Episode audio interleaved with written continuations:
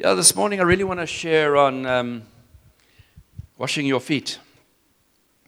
And uh, I want to go from the, just look at that story where Jesus washed people's feet, he washed the disciples' feet, and just to learn from it. There's maybe another message that comes through there more strongly than the, the, the humility of sitting and washing someone's feet. And to understand the, the times that they, that they lived in and, and, the situation. We went to Israel in end of 2019, December 2019. We were there for the first time in our lives and really gave us a good understanding. Vion, it's always good to see your happy face. Um, we've gone many years together. And uh, just, yeah, just to understand, you get a, such an incredible grasp of um, the scriptures and how they lived in those times. And the, you see the houses that they lived in. It was very primitive.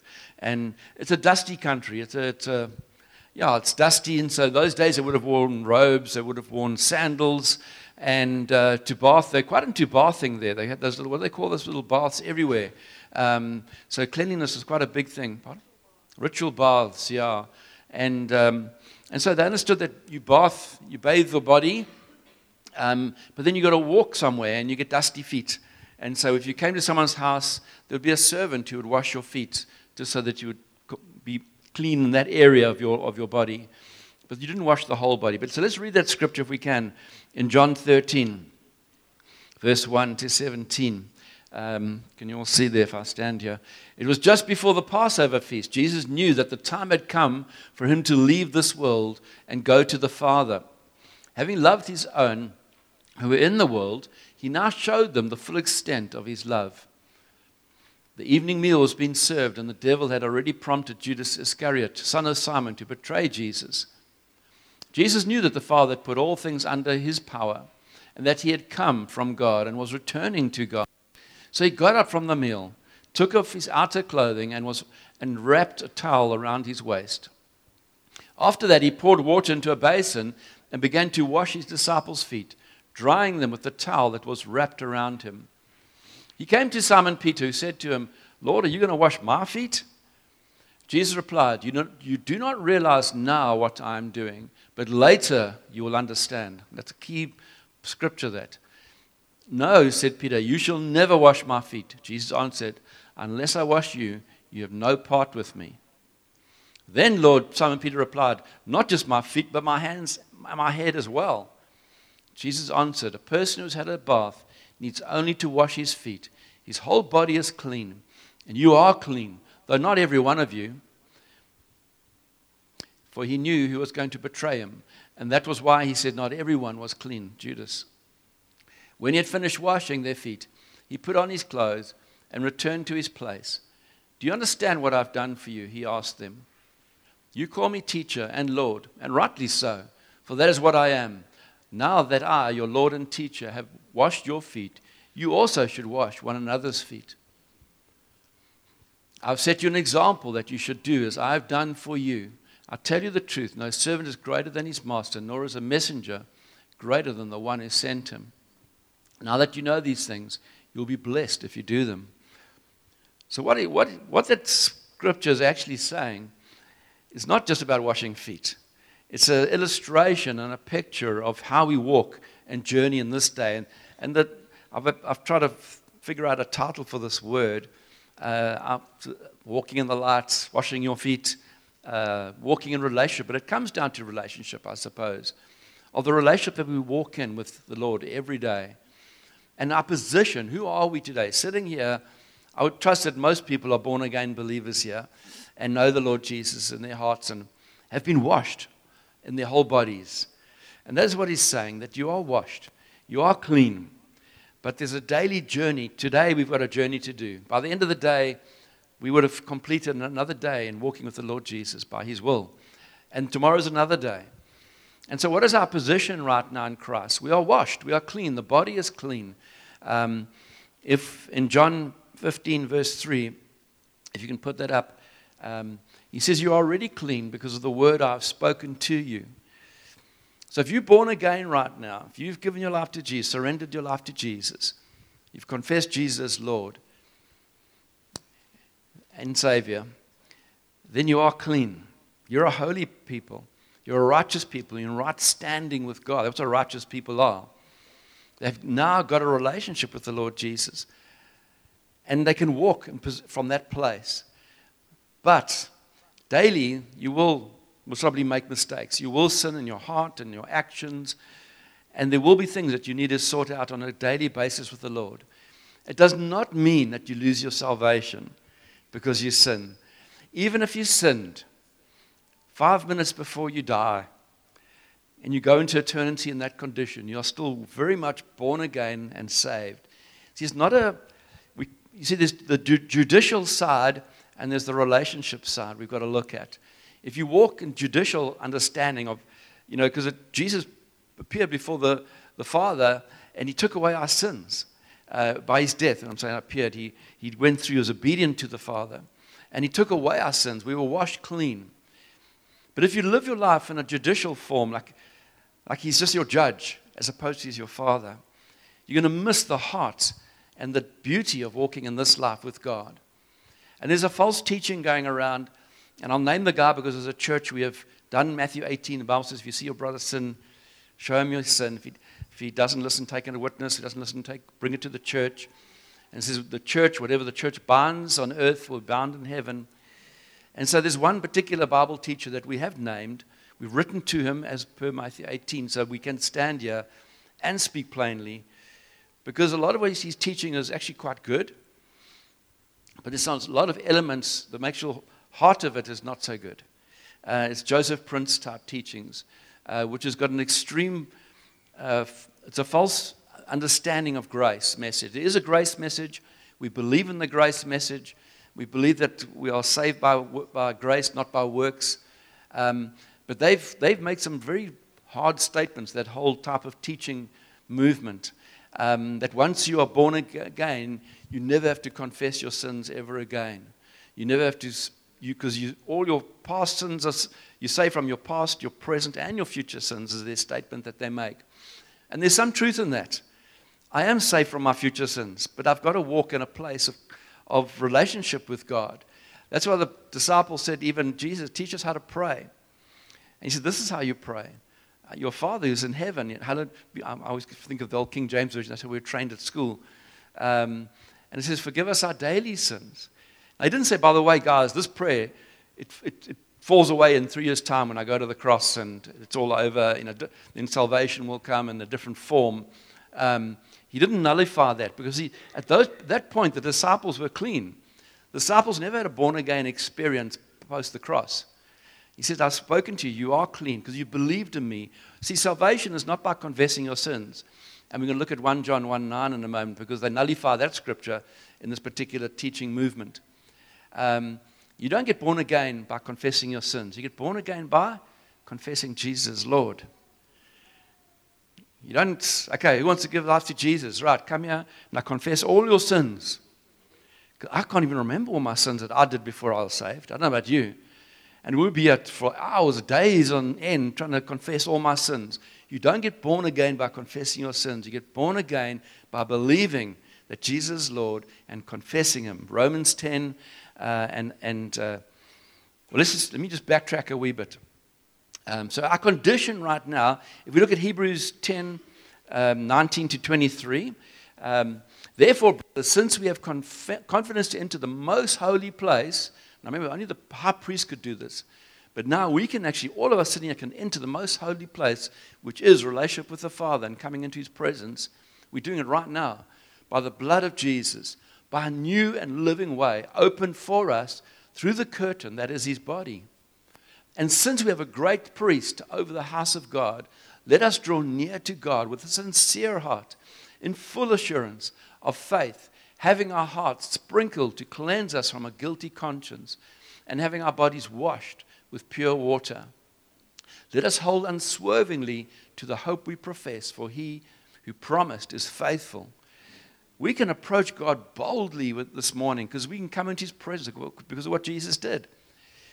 We can have such an incredible relationship. And I find so many Christians walk in a stunted relationship. They don't walk in the full freedom of what Jesus called them into. And I'll quickly give a little illustration of that. Um, the First World War was from 1914 to 1918. And the British Army was considered one of the best armies in that war. They did really well. But they'd learned a hard lesson to be well and to do well. And likewise, it applies to us as Christians. We need to learn lessons so that we can do well in the, going into the future and not be held back by wrong understanding of our position in Christ. But the price they paid was during the war in South Africa, the British. When they came out here in 1899, well, they were already here, but they brought that, the, the war went into full scale level in 1899, the, the so called Anglo Boer War, to 1902. They got such a hiding from the Boers. Um, every battle they went into, they were, they, just, they were taken out. Their troops, 50% of their troops were physically unfit. They just were such weak little guys from overseas. They just couldn't handle the, the heat and the, you know, they're called Rooineks because they got suntanned of an, not, not a good nature. Um, and they couldn't shoot. They were given, like, given like a handful of bullets a year to shoot with and to train. So they came out, they literally couldn't shoot straight. They were useless as an army. They got better over the time, but they, they came away with, they did eventually win the war through very bad means, um, through the concentration camps and things like that. That wasn't the right way to win a war, but um, they, they learned a hard lesson there, and they said, if we, if we don't change, we're going to get taken out again because we're going to come up against an enemy who's going to be smart, who's going to be good. We better learn from this. And that's the lesson we learn from that picture, that story of the, of the British Army who did then excel in 1914, um, is that as Christians, we need to learn.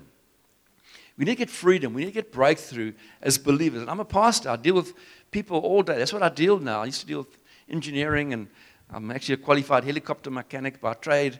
And so I've done the physical, tangible world, but I, I work with people now. And daily I come into contact with people who are not walking in freedom in Christ. They don't understand their position in Jesus. And so the enemy comes and messes with their minds and says, and, and that's why Joseph Prince type teachings appeal to people who stuck in legalism and, and religiosity and, and uh, they, they're bound, but they don't know it. It's a blindness, a deception. The devil would love to keep God's people in a weak state, shooting and missing, don't know how to shoot straight, um, weak, getting sunburnt, uh, the Roy Necker of the Christian world. And they're just ineffective as Christians. And you come on a Sunday, you go, you go on a Wednesday night, but your life is not walking in the freedom that Jesus bought for you. He wants his people to walk in freedom. He doesn't want them bound up and caught in, in things of this world. The teaching that, that was brought about finance, even. That's just a reflection of our hearts. I really believe that's why I want to teach first before the worship that we can go into a place of worship and we can, in that place, come before our King, come before our God who loves us, come boldly into his presence. Not arrogantly, but boldly. And knowing that sometimes we need to wash our feet. Sometimes we just need to wash our feet. And there's nothing wrong with that. There's nothing wrong with that. You're, there are things in all of our lives. There's no one here that's, that's, that's, that walks perfectly. It's this funny, strange mystery. The Bible talks about the church as a mystery and the relationship with, the, with Jesus. It's a mystery. It is in Ephesians 5 and, and other scriptures. It's, it's a marvelous thing. It's a beautiful thing, this mystery. And God is wanting his people to walk in a freedom that, they've, that, that the enemy would like to rob them. The enemy comes to rob, kill, and destroy. And we always think in terms of physical, you know, robs us financially, robs us physically, physical problems. But the worst thing he can rob us is, the, is our walk in Jesus and walking in the fullness of God, what he's called you into in this life. And he gets you in guilt and shame. And that's why these often these teachings are reaction to that. And, and people do find freedom in it because a lot of it, there's a lot of truth when you, talk, when you suddenly discover the grace of God and the love of God and the mercy of God and the forgiveness of sins. It's a beautiful thing to discover, but if you take it too far, then it becomes sour um, and not helpful.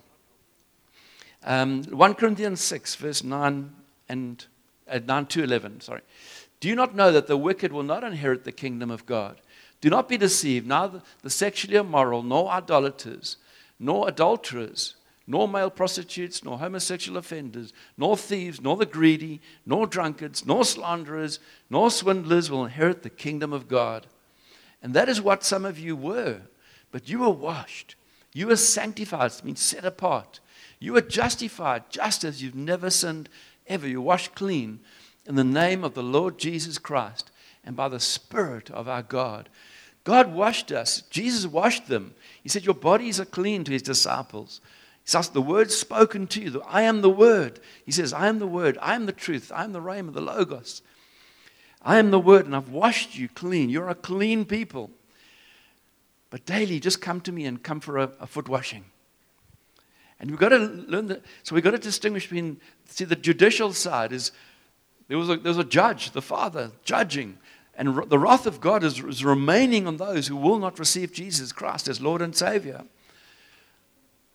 This world is the closest that the unsaved will ever come to heaven. And it's the closest that the saved will ever come to hell.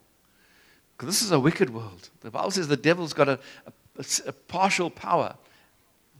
He, the devil can have influence, he can have power. God's allowed him to do that. God is still ultimately in control. But the devil can come and rob, kill, and destroy still if you allow him to. But I want to say this morning let's take back the ground. Let's advance the kingdom in our own lives. The kingdom is within you. Nobody can force you to do that.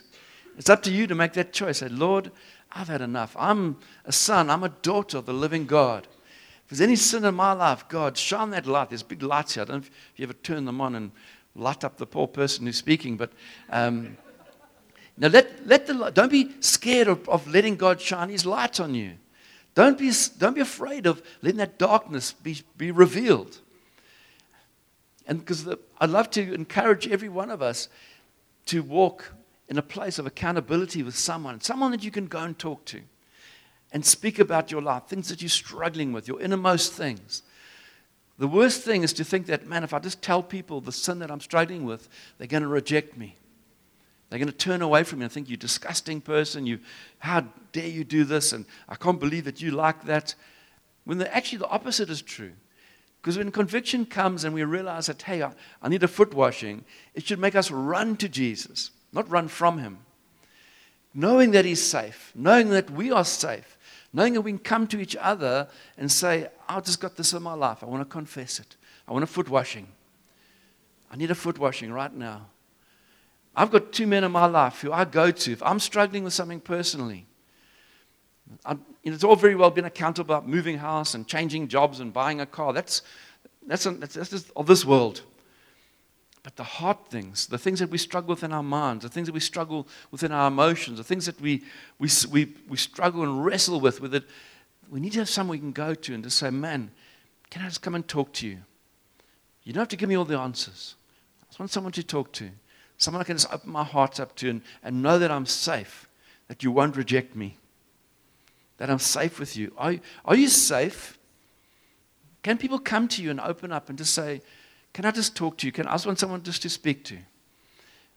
And that you can just say, Yeah, go for it, man. Tell me how you're doing. And it stays here. If it's a sin issue that, you know, that you're committing adultery, that's, that's different. That we do need to take that further because there's other people involved now. It could harm the church. It could harm other relationships. That we have to do skillfully, though. Skillfully. Need to know basis. But it's so important that we walk in that freedom. Jesus came to buy, buy our freedom and to for us to walk in that freedom. So separate the judicial forgiveness of being born again. When you get saved, you confess Jesus Lord. That's the ju- judicial side. That's, the, that's where you're set free. But then the relational side, daily we walk with, with the Lord in relationship with Him, and it's so precious, and we need to guard it and keep it in a, a clean place. Romans, yeah, I did mention uh, salvation is John 3.16, the famous, well-known scripture. Do you want to put up John 3.16? For God so loved the world, loved, it was an expression at, at that time, that he gave his one and only Son, that whoever believes in him shall not perish but have eternal life. And the belief is not just a mental believing, It is obviously a revelation, an understanding of, yeah, Jesus is Lord. He came to pay the, the price for my sins. But that believing, I love the, the, the way the words opened up in the Greek. It means to adhere to, to cling to, to hold on to. It's not just, yeah, I believe, because the Bible says even the devil believes and shudders at the thought. The devil believes there's a God, but he shudders at the thought of this God, this holy God. So the believing's got to, in Romans 10, verse 9 and 10, that if you confess with your mouth Jesus is Lord and believe in your heart that God raised him from the dead, you will be saved. Saved from what? An eternal hell, eternal damnation, eternal wrath of God. For it is with your heart that you believe and are justified, and it's with your mouth that you confess and are saved. Very important that. So that, that should settle us in our position of who we are in Christ Jesus. But there's a cleansing and an ongoing cleansing that the Bible speaks about. Um, it's not a one off action. Uh, okay, so sinners believe, believe and, and saints confess. Confess continues, it's a present action, it's a continuous thing. We even see in James 5 13 to 16 that uh, James 5 is any one of you in trouble? He should pray. Is anyone happy? Let him sing songs of praise. Is any one of you sick? He should call the elders of the church to pray over him and anoint him with oil in the name of the Lord. We should do that. And the prayer offered in faith will make the sick person well. The Lord will raise him up. If he has sinned, he will be forgiven. Therefore, confess your sins to each other and pray for each other so that you may be healed. The prayer of a righteous man is powerful and effective. Confess your sins to each other. So, rhetorical question you don't, have, you don't have to answer. But do you have someone that you can go to and confess the sins that you, you struggle with? And don't look for sins, okay? Don't, don't dig around and be so sin conscious. And, you know, because some of the accusations against uh, the Joseph Prince type uh, message will say, this is a Pharisee church because you sin managers. And uh, they say, just, just, just declare your righteousness, don't declare your sin. Well, we just read there, declare your sin. And they say, don't ever confess your sins. We read there, it says, confess your sins.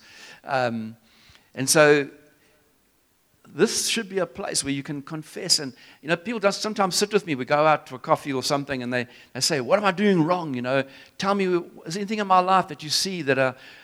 And most times I can say, Man, I can't see anything in your life. I've got to be honest, I'm not Superman, you know. Um, yes, the Lord does show me stuff, and from time to time, and I, am, I can pick up spiritually.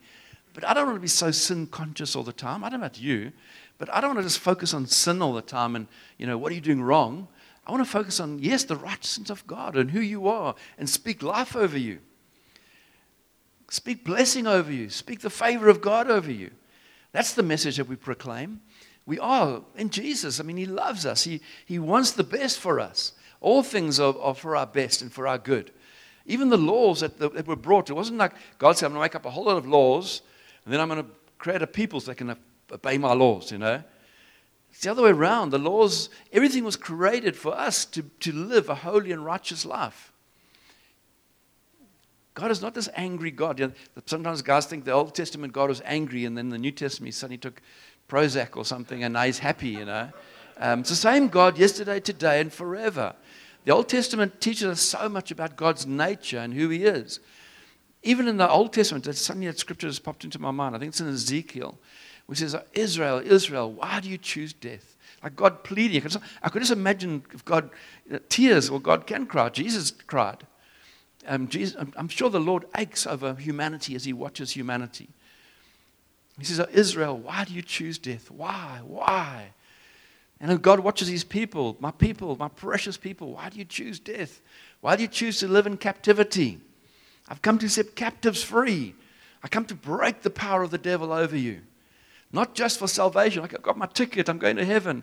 No, in this life, He wants us to be victorious. No matter what the circumstances. Your circumstances do not dictate how you live this life. We're not led by emotions, we're led by truth. And God is, I mean, Jenny and I have had to live that out in the last year and a half more, another level. Year, year and a half ago, I was, I, the beta COVID, where I was, I was in ICU, And you, you get, I get welcome to the ICU ward, you know, welcome to the ICU ward. You're either going home to be with Jesus or you might go home to your family. People next to me both died. It was a hectic time. It was a war zone. People were dying. It was, it was really bad. I was told, say goodbye. And prayer brought me through. I thank the medical field. I thank the doctors. They did great. But I really believe prayer brought me through. The power of prayer, as we see there. People were praying, and I've got, a, I've got these grandsons, I call them. Um, they're 15 and 17. They're both the 15 year olds up here, and so is the 17 year old. Their father was a Stormers rugby player, Monet van der Merwe. And Monet got brain, a brain tumor at age 37 in 2011, and he died in 2013 at the age of 39. And I stood next to his bed and said, Monet, we'll raise your sons. They were six and eight when he died.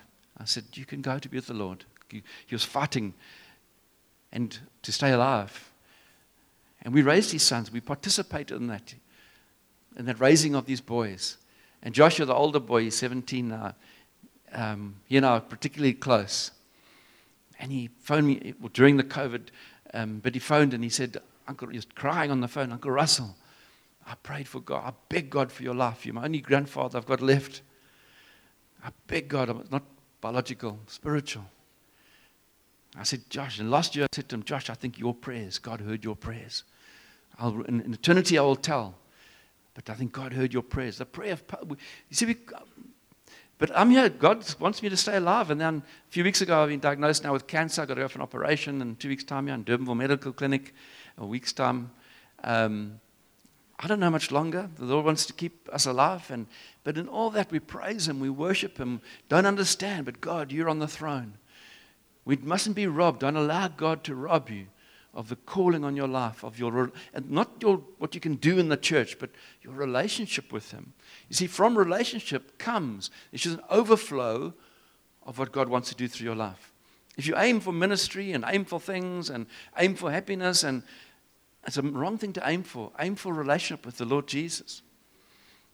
Just to walk in that relationship. Lord, do I need foot washing today? Just help me, Lord. And we don't come in groveling on the floor. We come in, Bible says, boldly to Him because He's my dad. He loves me. He loves seeing you. He loves spending time with you. He, he loves your presence. He loves you just to cry out to Him. Most of us here look like could be parents, or you might be parents at some stage. You know, how would you like it if your child ran for something else instead of coming to you for help? You know, Dad, I'll just go and take this over here. I don't need you or mom.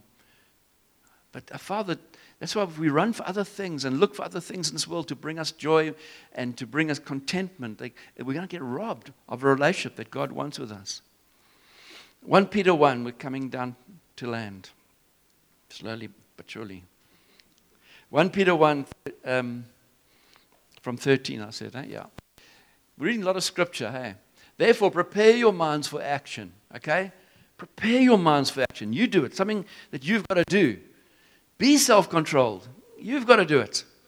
Set your hope fully on the grace to be given you. You've got to do that. You've got to set your hope when Jesus Christ is revealed.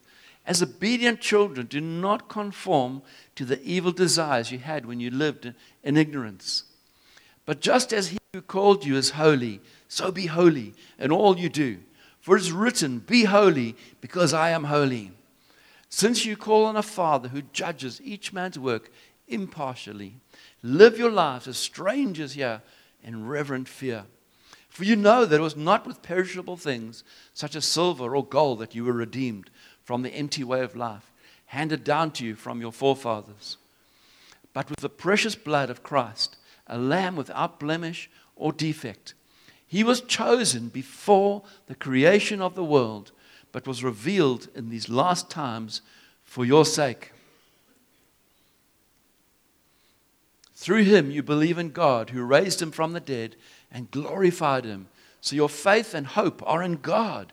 Now that you have purified yourselves, okay, you've got to do it by presenting yourselves. You can't actually do the purification, God does that. But presenting yourself and, and being self controlled in the things we read earlier you have purified yourselves by obeying the truth, so that you have sincere love for your brothers. Love one another deeply from the heart. For you have been born again, not of perishable seed, but of imperishable, through the living and enduring word of God.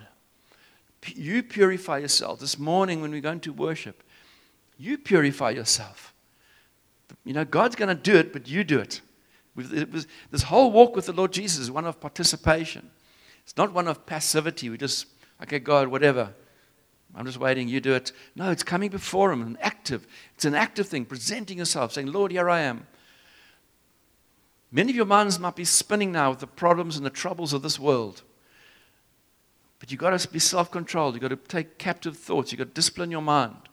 I know, I asked my wife, I'm working hard on that right now. My mind's spinning, you know, cancer, all this type of thing. You always think it happens to somebody else.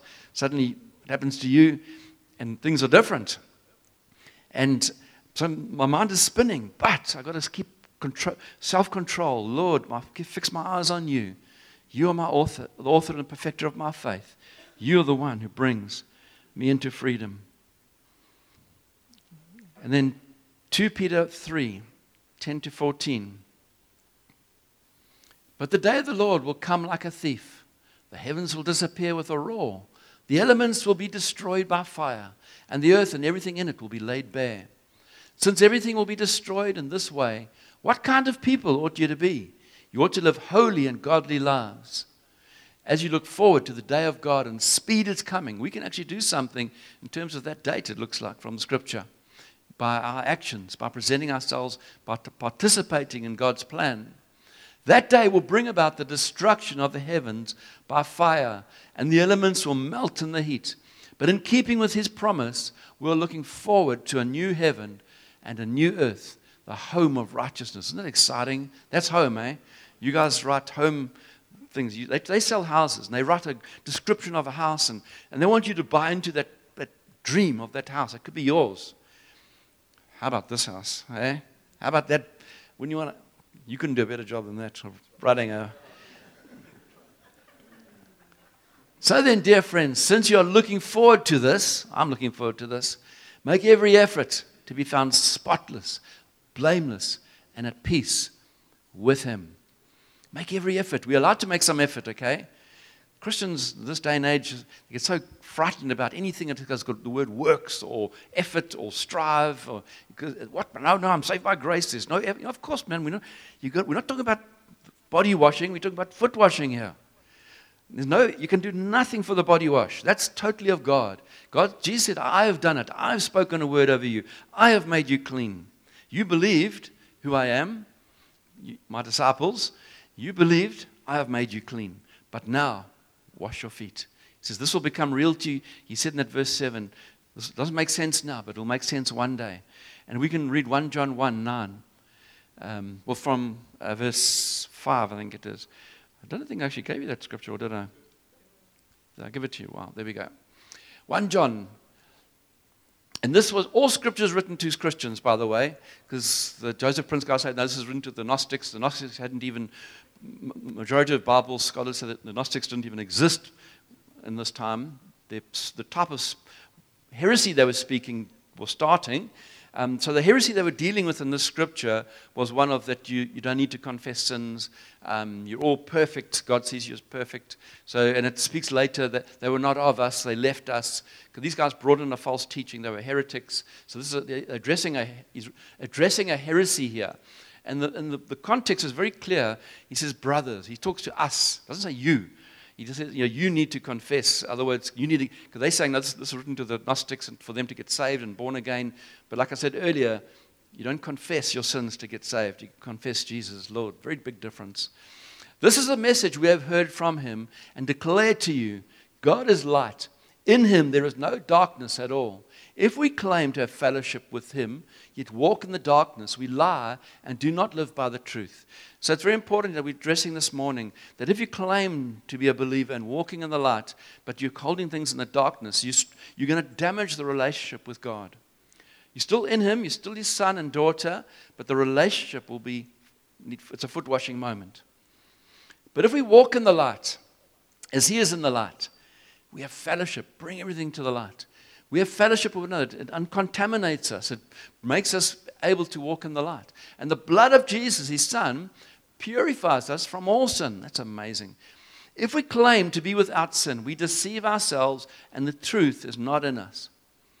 If we confess our sins, okay, and that word confess is ongoing in the Greek context. It's not a one off moment like with salvation moment, it's a continuous process, present and continuous. He is faithful and just and will forgive us our sins and purify us from all unrighteousness. If we claim we have not sinned, we make him out to be a liar, and his word has no place in our lives. My dear children, I write this to you so that you will not sin. But if anybody does sin, we have one who speaks to the Father in our defense Jesus Christ, the righteous one. He's defending us all the time. He is the atoning sacrifice for our sins, and not only for ours, but also for the sins of the whole world. So that's a lovely way God's brought us. Not only does He forgive, but He cleanses us. Did I read it all? Yeah. That's a, that's a wonderful promise that God gives us of not only just saying you're forgiven, and forgiveness is instantaneous. It's amazing as Christians, even when we sinned and we, we ask God for forgiveness, we often put a time period on us of, of, uh, of uh, punishment. Um, you know, you sort of, your head's down, you feel dirty, you've confessed it.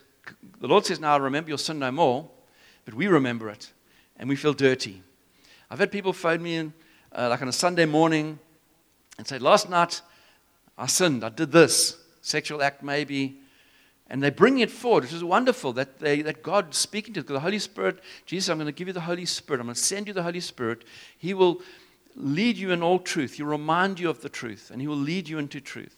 So the Holy Spirit speaks to us, said, That was wrong. That was, that was a foot, that was dirty feet. So we confess. Bible says, confess your sins one to another. We, we get on the phone, we go and see someone, whatever we need to do, applies to all of us. All of us. And we say, man, I just got to confess this. Because our sideways relationship is very dependent, is very connected to the vertical relationship. 1 John 4.20 says, how can you love your brother who you can see if you can't love, uh, so you, how can you love God who you can't see if you can't love your brother who you can see?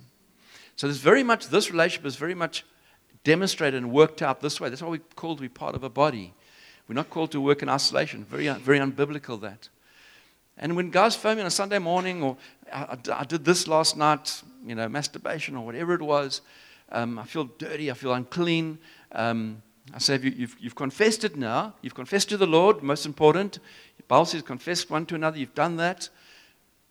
Are you, do you feel that you could go on the street right now and tell someone about Jesus? No, I feel dirty. That's wrong. Because the Bible says you're clean. He's washed you clean.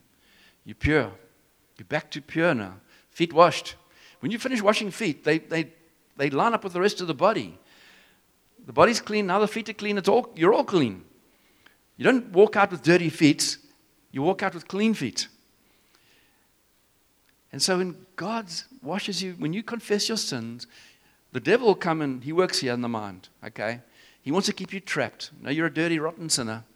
Yeah, Jesus forgives you and all that, but you're still dirty. Just you remember that. Just you stay in your place. Go sit at the back of the church. Go just keep quiet. Keep your head down. Don't act all holy now. No, you're a holy person. And I love seeing it when God releases these people, when God's people are set free. Their heads are up again. Ah, breathing heavenly air. I'm free. Devil, you're a liar. I'm a very, I've got to be careful. I used to introduce uh, Vion. We went around Namibia once and, I, and he had done a lot of stuff with evangelism and digger loaders and stuff. And, and I kept introducing him to Afrikaans people. I say, it's a simple. Um, in English, that means you're just down to earth. But I learned the proper word is Ian eenvoudig, yeah? Uh, they all looked at him, shame, shame. Um,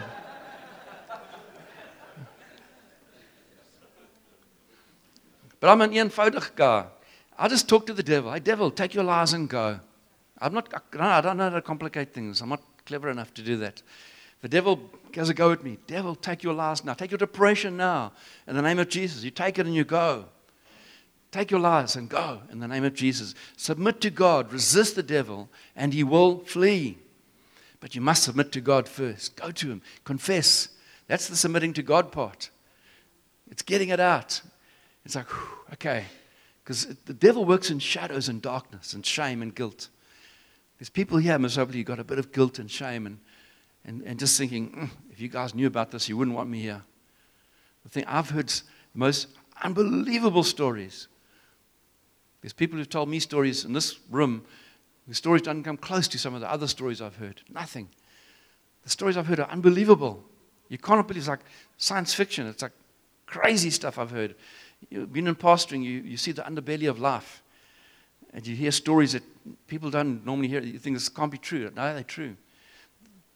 But God can clean and redeem and set free even those people. Every one of us. Clean feet. Galatians 6, verse 1.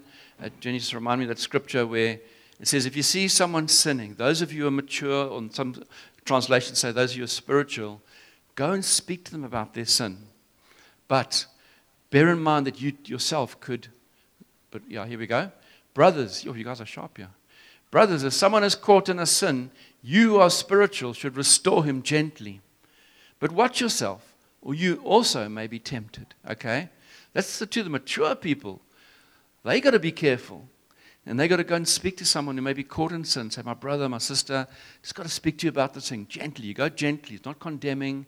Restore him gently. But watch yourselves, or you also may be tempted. There's there's, a, there's an enemy prowling around, seeking whom he may devour. But greater is he that's in us than he that's in the world. The heart of God is to restore gently. We're going to go into a time of worship now. I know the musicians are ready. But let's, let's not just sing songs. We can easily do that, eh? I think it's a holy moment right now of God speaking and putting his finger on captives, those who in captivity. And let's, let this be a freedom moment, a freedom of God coming and setting us free, of a confidence to approach the throne boldly. Say, Lord, you will receive me. And as God's people, that we would, res- we respond well to one another if we hear, if they come and confess to us. That we'd be mature and, and handle that situation carefully. It's someone's life that you're dealing with. You could hurt them very badly if you gossip about it outside of that context. Um, so they're coming to share something with you. Like I said, but there's a, you must be careful though. If someone comes and says, hey, I'm a, I want to tell you something, but you promise you won't tell anyone else. You must never make that promise because if they then say, you promise, you make that promise, then they say, oh, by the way, I'm a pedophile. Whoa, that's a crime now. That's children affected here amongst us. That's different. So you say, uh, it's gonna, if someone comes, it's going to be, yes, I will, it'll be confidential, uh, but I may have to go to the elders because they've got to answer to God. They've got to watch over you spiritually and give an answer to you one day. And God knows about it. And the thing is, if you don't bring it out, you're going to trip over your feet at some stage. It's going to come out. That's what I found, anyhow. God always brings it out for your sake because He loves you so much. He will, you'll trip over your feet and out will come the sin. Um, but I feel God wants to set people free this morning. He wants to come wash feet. Not physical feet, spiritual feet. We're going to walk out here this morning, folks, with clean feet, all right? Can we all agree on that? Okay, don't, be, don't say tomorrow, because tomorrow might be too late. God is, it's a now word. God is speaking a word right now. And we need to respond now, because I don't know what tomorrow holds. But if God's put his finger on something in your life that you need to bring out and confess, please do it for your sake yeah, let's, let's, I'll lead you in prayer. Let's just bow our hearts before the Lord. Father, we come to you right now, loving, gracious God. Your grace, your mercy towards us is unbelievable. You're, you're so patient with us, you're kind, you're gentle, you do not quick to anger, you're not bad tempered, you're slow to anger, the Bible says, your word says not wanting anyone to perish, not every one of us to come into that place of freedom. I pray this morning's message, Lord, your word has brought truth to us. Where there's been imbalance and, and a wrong theology in our lives and a wrong understanding of you and your heart and who you are. I pray through your word, Lord, that you brought correction and realignment unto what a gracious God that you are. What a powerful God that you are. Thank you, Lord, that we can find a place, a safe place to come to you and bring our feet to you, Lord. Knowing that you'll wash them, Lord. That picture of Jesus just going down to wash their feet, taking off his outer garment, putting on a towel, humbling, going down to wash their feet. It's not the physical act, it's the heart that he was doing it through that counts. Lord, come and wash our feet this morning. You taught us how to pray. If you've got to forgive someone this morning, if there's bitterness in your heart, anger in your heart, you feel that thing people have done injustice and to you, let it go this morning. It's burning you up, it's killing you, it's destroying you. Let it go. It's going to become sin eventually.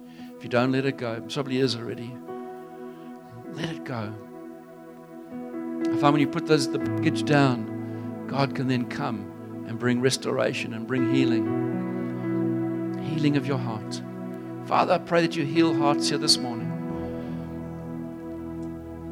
Where there's secrets that we've carried for years, things that have been done against us, or things that we've done, Lord, that we'd bring it into the light this morning so we can have fellowship with you. Says, if we bring these things into the light, we can have fellowship with one another and with you. Worship you, King Jesus. Where you are right now, just do business with God. Talk to Him, He's listening. The prayers of a righteous person, He listens to them. And you're righteous if you're in Christ Jesus.